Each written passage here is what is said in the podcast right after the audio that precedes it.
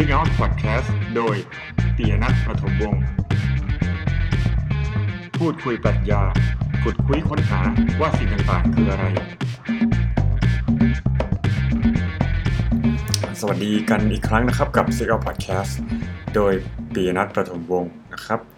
วันนี้เราอยู่กันที่ episode ที่ 19 นะครับ ผมจะมาเล่าเรื่อง AI กับความสร้างสรรค์หรือว่า creativity นะครับ ซึ่งส่วนใหญ่เราก็มักจะเข้าใจได้ว่าเป็นเรื่องของศิลปะนะครับ ก็คือว่า AI เนี่ยนะมันจะสามารถสร้างผลงานสร้างสรรค์ได้ไหมนะพูดง่ายๆก็คือมันจะสามารถสร้างผลงานสร้างสรรค์เหมือนมนุษย์ได้หรือเปล่านะครับแล้วซึ่งโดยความเข้าใจส่วนใหญ่นะครับผลงานสร้างสรรค์ที่มนุษย์สร้างนั้นก็คือ งานศิลปะนะครับ เราอาจจะได้ยินข่าวที่ผ่านมาอาจจะได้เห็นกันบ้างนะครับ ว่าเออมันมีข่าวว่า AI เนี่ยนะ เล่นอ่า ไม่ใช่เล่นสิ แต่งเพลงนะครับผมจำไม่แน่ใจ ผมไม่แน่ใจแต่เคยเห็นข่าวนะครับ AI แบบแต่งเพลงของวง The Beatles นะ เรียบเรียงออกมาจาก Data ที่มีทั้งหมดในอดีต เอาข้อมูลมาวิเคราะห์เมโลดี้ยังไงโน้ตแบบไหนนะครับ เนื้อร้องน่าจะเป็นแบบไหนนะ แต่งออกมาก็เหมือนเพลงของ Beatles นะแล้วนอกจากนี้ก็เราก็อาจจะเห็นเรื่อง AI ที่เขียนพล็อตนิยาย AI เขียนนิยายหรืออะไรอย่างเงี้ยนะครับนะครับ ดังนั้นเนี่ยถึงแม้ว่า AI จะ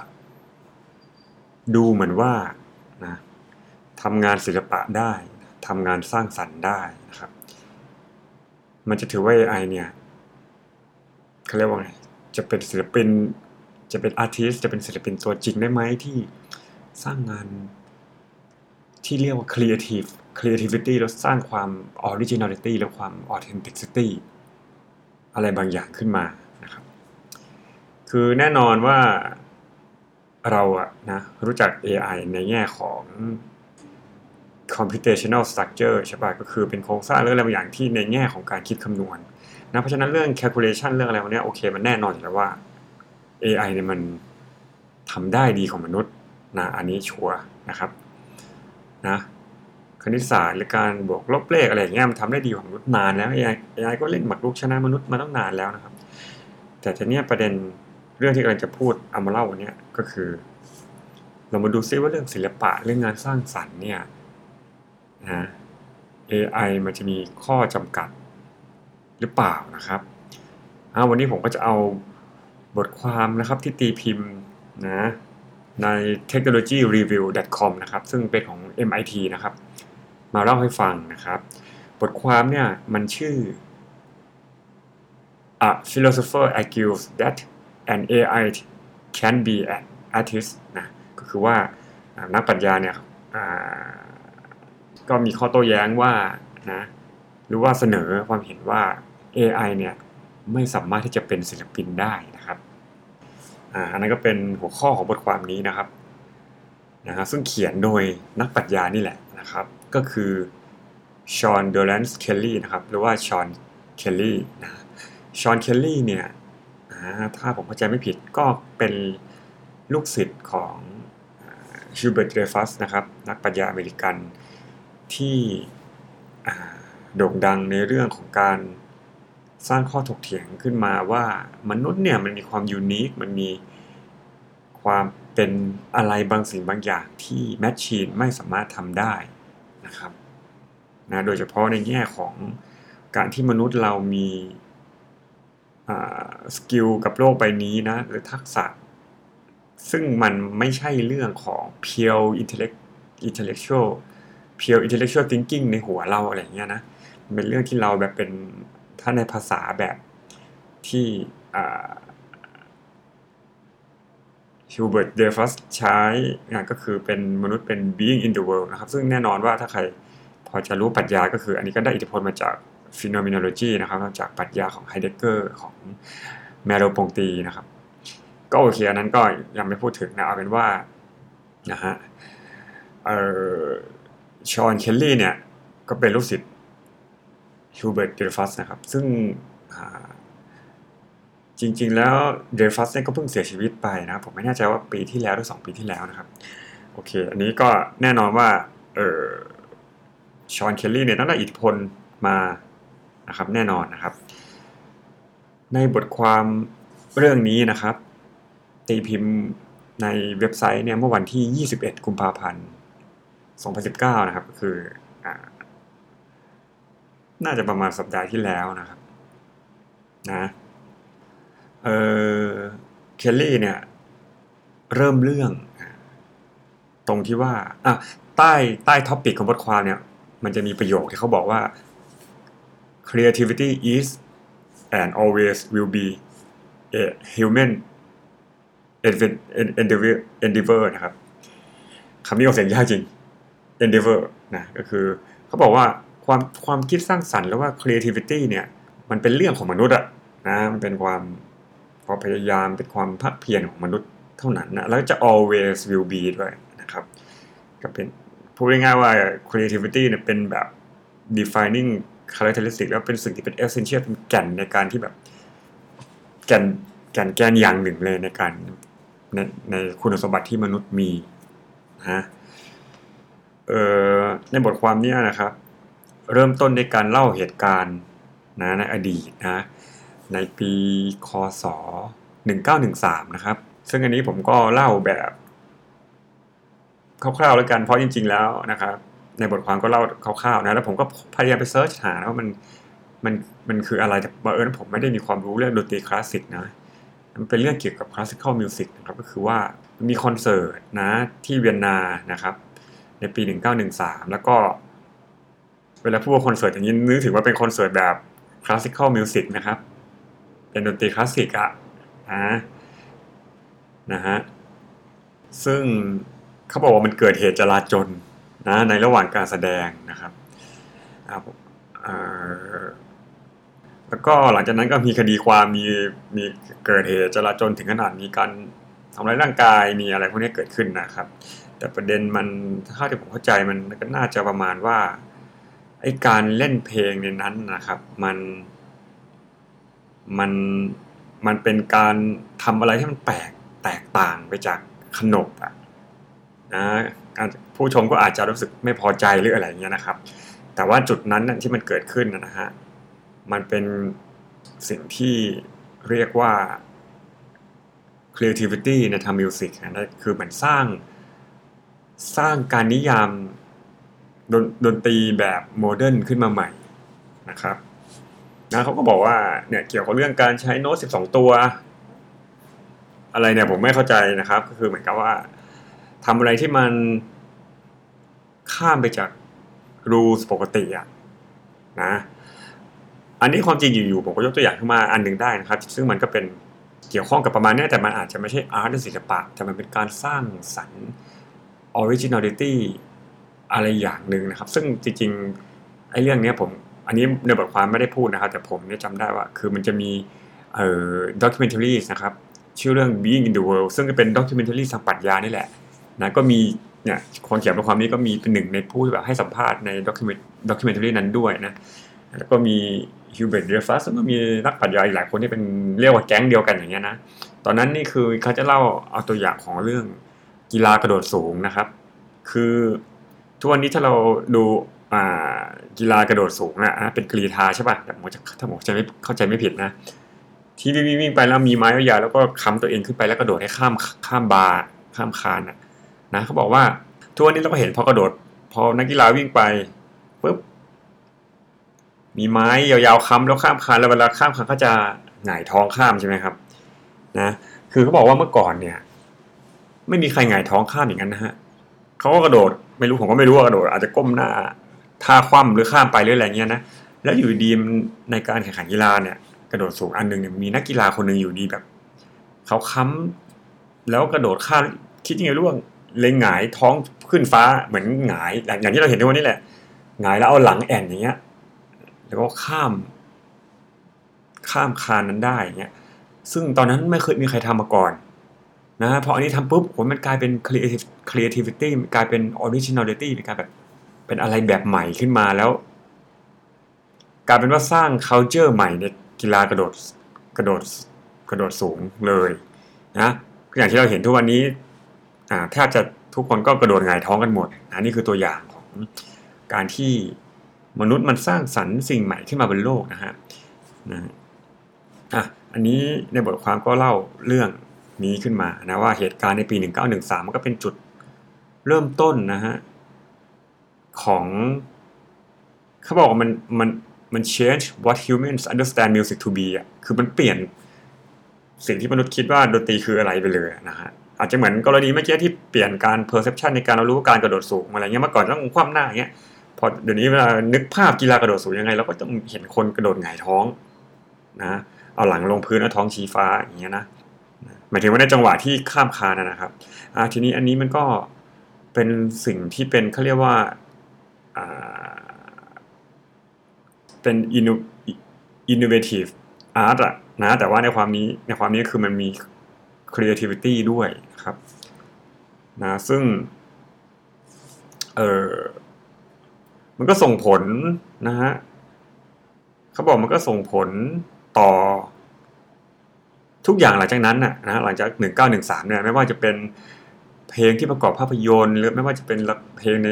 ละครบรอดเวย์นะหรือไม่ว่าจะเป็นเพลงแจ๊สที่โซโล่นะโดยไมลส์เดวิสนะ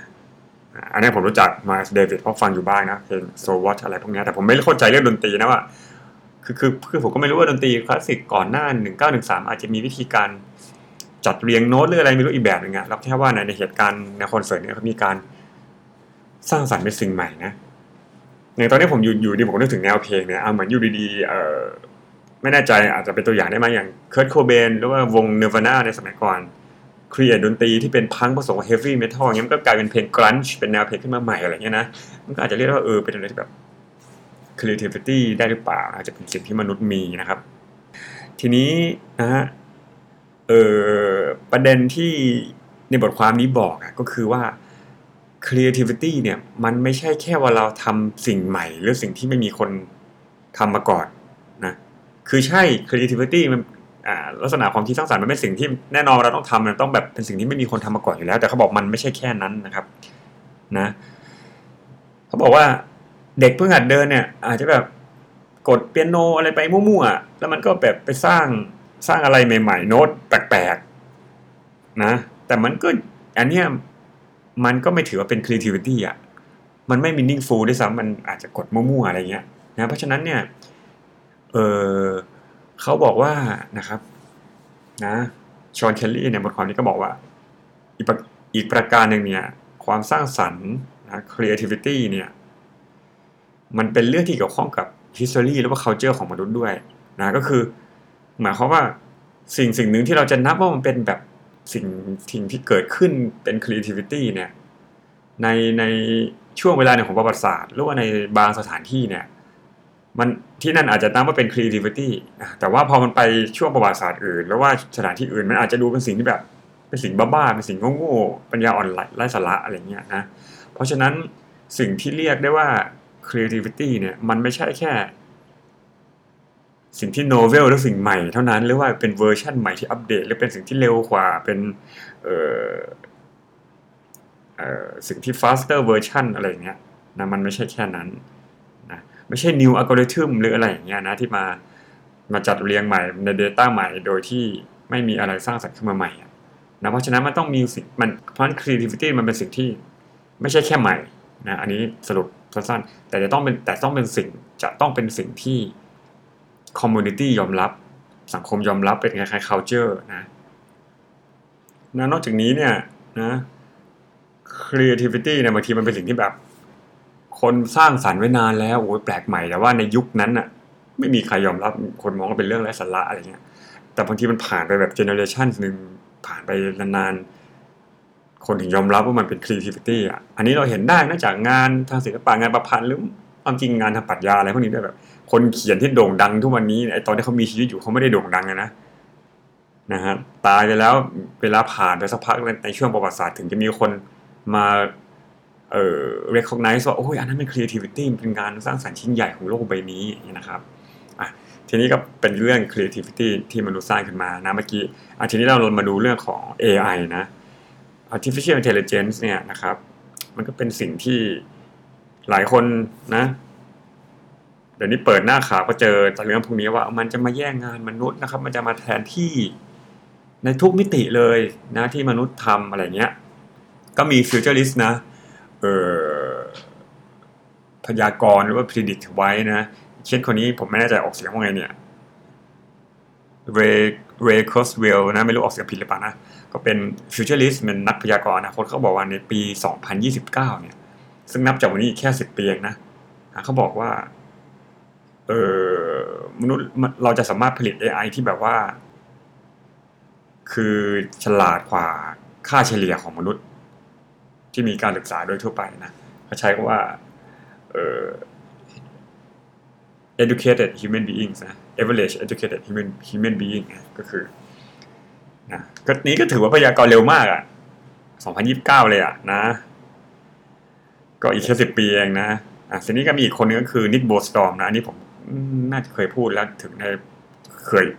ผมน่าจะเคยเอ่ยชื่อคนคนนี้แล้วในพอดแคสต์ใน episode ก่อนๆนะนิกบอสตรอมก็คือคนที่เขียนหนังสือเรื่อง Super Intelligence นะ ก็เป็นนักปรัชญานะ ซึ่งอันนี้ก็ยังจะดูให้คำตอบที่ระมัดระวังหน่อยก็ไม่ได้ฟันธงว่าปีไหนหรือจะเกิดขึ้นเร็วนะครับ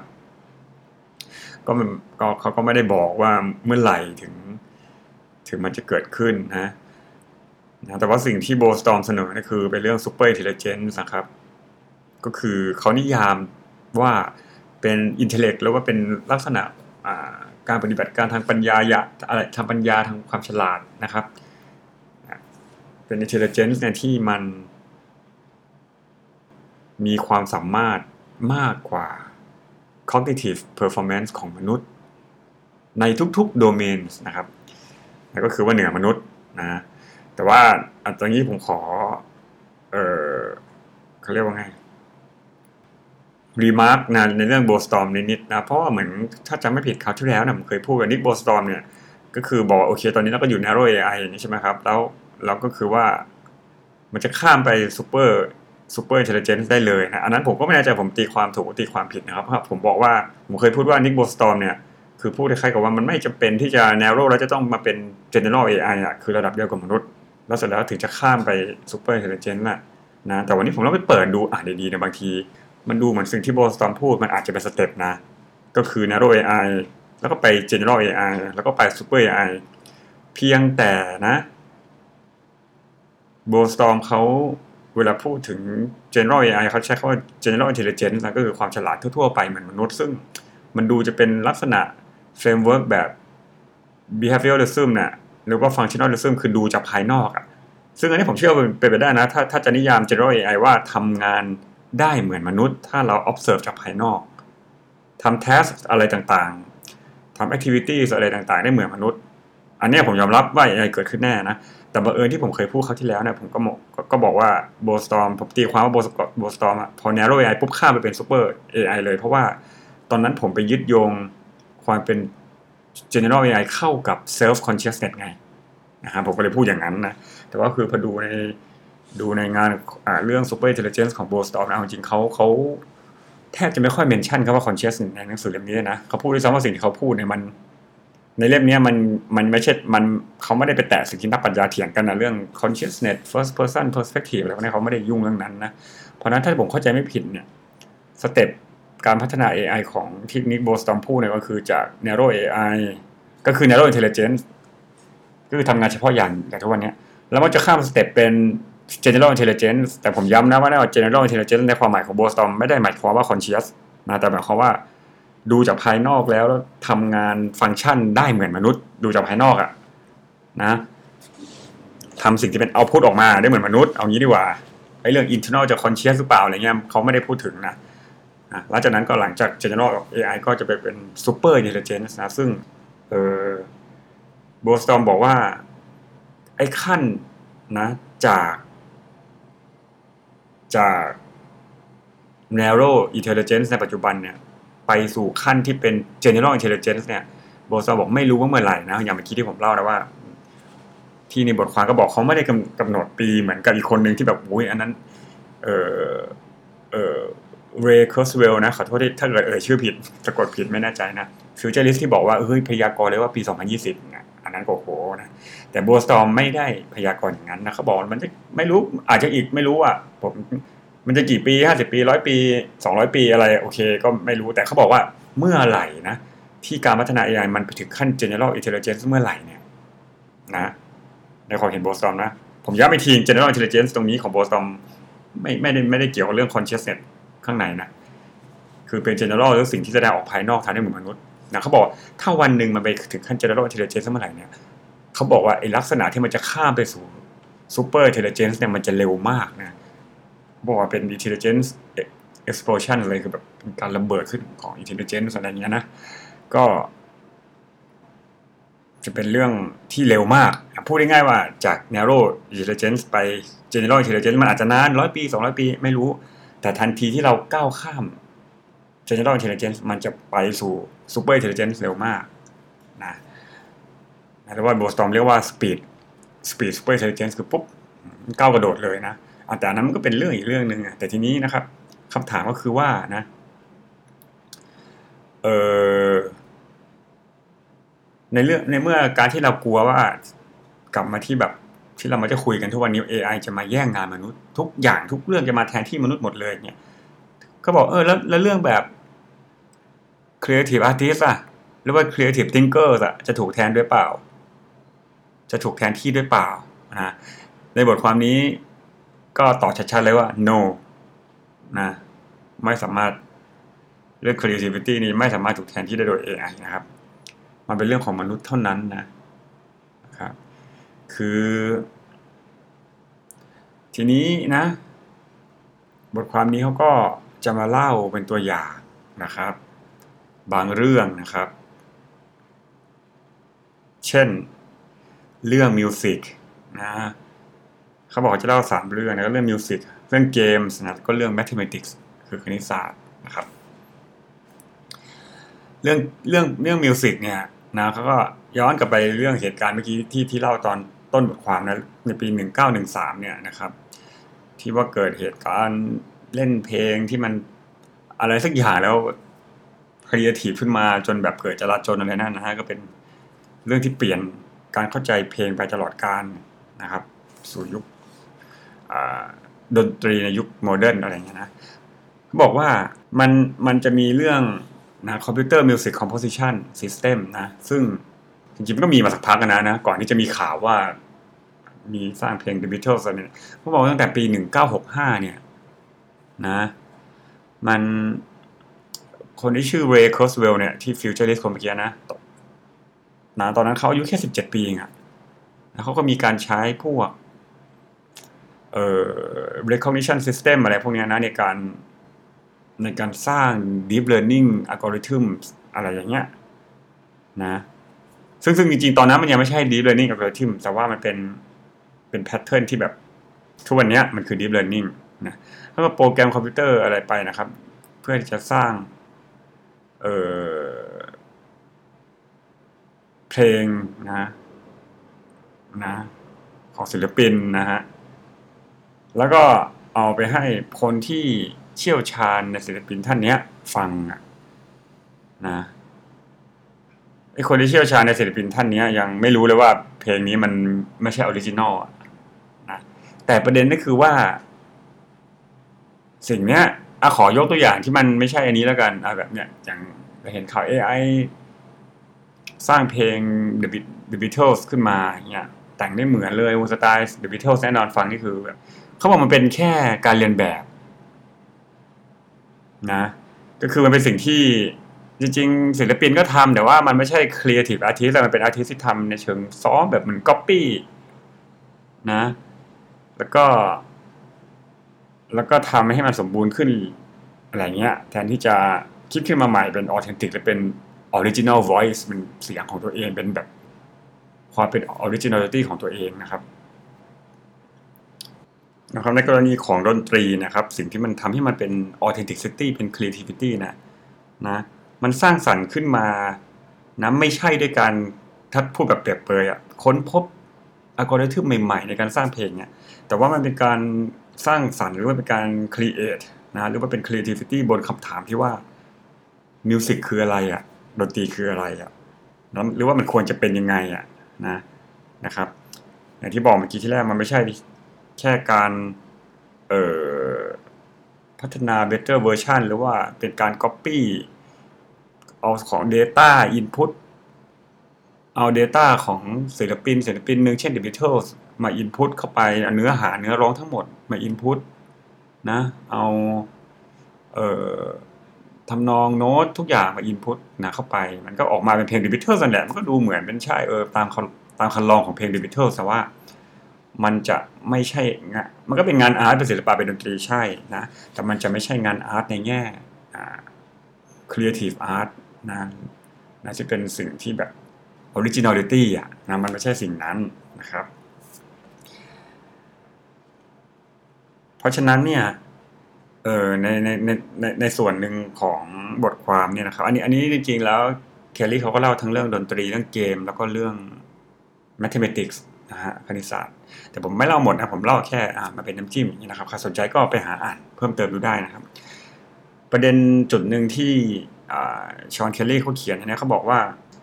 ไอ้การทำความเข้าใจเรื่องดังกล่าวเนี่ยนะมาทำให้ในแง่หนึ่งเนี่ยเราก็จะได้จะได้เข้าใจว่า creativity เนี่ยมันแปลว่าอะไรนะ มันไม่ใช่แค่ใหม่นะแต่มันต้องเป็นสิ่งที่นอมหรือว่า community ยอมรับให้มันเป็นสิ่ง creativity ด้วยนะแล้วมันก็จะเปลี่ยน perception ของสิ่งสิ่งนั้น ที่คนมีต่อสิ่งนี้ไปใหม่เป็นชิปพาราดามชิปอีกขั้นหนึ่งนะเนี่ยถึงจะได้เป็น creativity ในอีกทางหนึ่งอะการที่เราทำความเข้าใจเรื่องที่เราพูดเนี่ย มันจะเป็นการเข้าใจด้วยว่าแท้จริงแล้วว่ามนุษย์คืออะไรนะคืออ่าอันนี้อันนี้เป็นความเห็นผมที่เพิ่มเข้ามานั้นในบทความไม่ได้พูดแต่แบบเล่าเสริมว่าไอในยุคตั้งแต่กลางศตวรรษที่20 เป็นต้นมานะครับ มีการกำเนิดขึ้นของคอมพิวเตอร์ไซเอนส์ของอะไรพวกนี้นะก็เริ่มมีการสร้างแมชชีนสร้างอะไร มันก็มีวิธีคิดว่าเออสุดท้ายแล้ว สมองมนุษย์หรือจิตใจมนุษย์มันคงไม่ต่างอะไรกับ digital computer ที่เป็น 1001 เป็น information เป็นการแบบ information processing เป็นอะไรเงี้ยนะนั่นคือในแนวคิดจิตมนุษย์แบบนี้ในทางปรัชญาเขาเรียกว่าแนวคิดแบบ computationalism นะก็คือแนวคิดแบบ ไม่รู้แปลเป็นไทยว่าไงนะว่าจิตมนุษย์ก็เป็นเรื่องการคิดคำนวณไม่ต่างอะไรกับคอมพิวเตอร์ที่มัน processing data input เข้าไปแล้ว output ออกมาแบบอย่างนั้นนะครับ แต่ว่ามันไม่ใช่เพียงแค่นั้นนะ ตรงนี้มันอิมพลายว่าไงครับ มันอิมพลายว่าถ้าจิตมนุษย์เป็นแค่ computational structure แค่นั้นอะเหมือนคอมพิวเตอร์ที่เราคิดมันว่ามันเป็นมันจิตมนุษย์เนี่ยนะมนุษย์คงไม่สามารถสร้างสิ่งที่เป็น creativity ขึ้นมาได้นะครับแต่มนุษย์มันมีอะไรบางอย่างนะฮะอันนี้ความจริงแล้วถ้าให้ผมคิดเร็วๆตอนนี้คิดตัวเองเออมันอาจจะมีเรื่องอะไรที่เป็นมากไปกว่า computational things นะฮะกับอีกอย่างหนึ่งสิ่งที่มนุษย์มีมันคือเรื่องของ culture เรื่องของ social นะ เรื่องของการที่เรามี community มี norm แล้วว่ามีอะไรแบบเป็น collective อะไรที่มันยอมยอมรับร่วมกันด้วยนะฮะ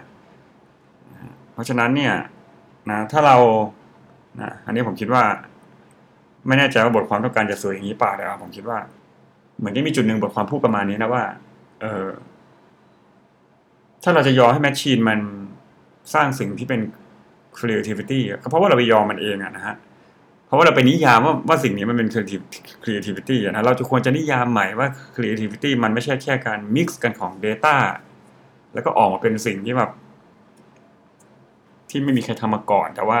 ไม่ได้สร้าง originality อย่างแท้จริงอะไรเงี้ยนะครับ ก็คิดว่าวิธีที่มนุษย์เราแล้วคนในสังคมเรา shape ความเข้าใจ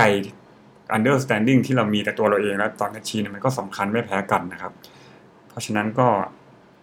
มุมมองตรงนี้มันอาจจะดูเป็นลักษณะที่พยายามเป็น humanism นะถ้าจะถามผมนะอืมจริงๆผมว่าค่อนข้างเห็นด้วยนะครับผมค่อนข้างจะซื้อแนวคิดนี้นะคือ ในแง่เนี่ยผมยอมรับเลยนะว่าผมมา conservative นะในแง่ที่ว่าผมเชื่อว่ามนุษย์มันมีอะไร unique มีอะไรพิเศษนะไปกว่าแมชชีนหรือว่าเครื่องจักรนะครับ โดยที่แต่ว่าเวลาเราพูดอย่างนี้ เรามัก จะเป็นไปได้ที่เขาก็จะมองว่าอ่าแล้วทำไมถึงมนุษย์ถึงยูนิคล่ะ พระเจ้าสร้างมนุษย์เหรอ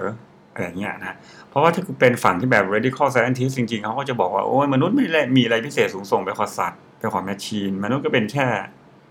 กลไกเครื่องกลอะไรไม่ต่างจากสัตว์ ไม่ต่างจาก machine นะเพราะว่าอันนี้ลักษณะโดยเฉพาะแบบ western นะเขาก็จะมองโลกแบบ modernity ที่มันเป็นยุคที่แบบว่า แม้กระทั่งนักปรัชญา ของตะวันตกเนี่ย เกิน 50%นะเหมือนเคยดูใครสำรวจมา 56%นะก็จะเชื่อแนวคิดเรื่องจิตแบบ materialist อะนะ materialism อะนะก็คือเชื่อว่าทุกอย่างเป็นวัตถุหมด ผมไม่ได้บอกว่าผมเชื่อว่ามีจิตดวงๆลอยๆนะแต่ว่าตรงนี้มันเป็นอะไรก็ตามอะมนุษย์มันเป็นสิ่งที่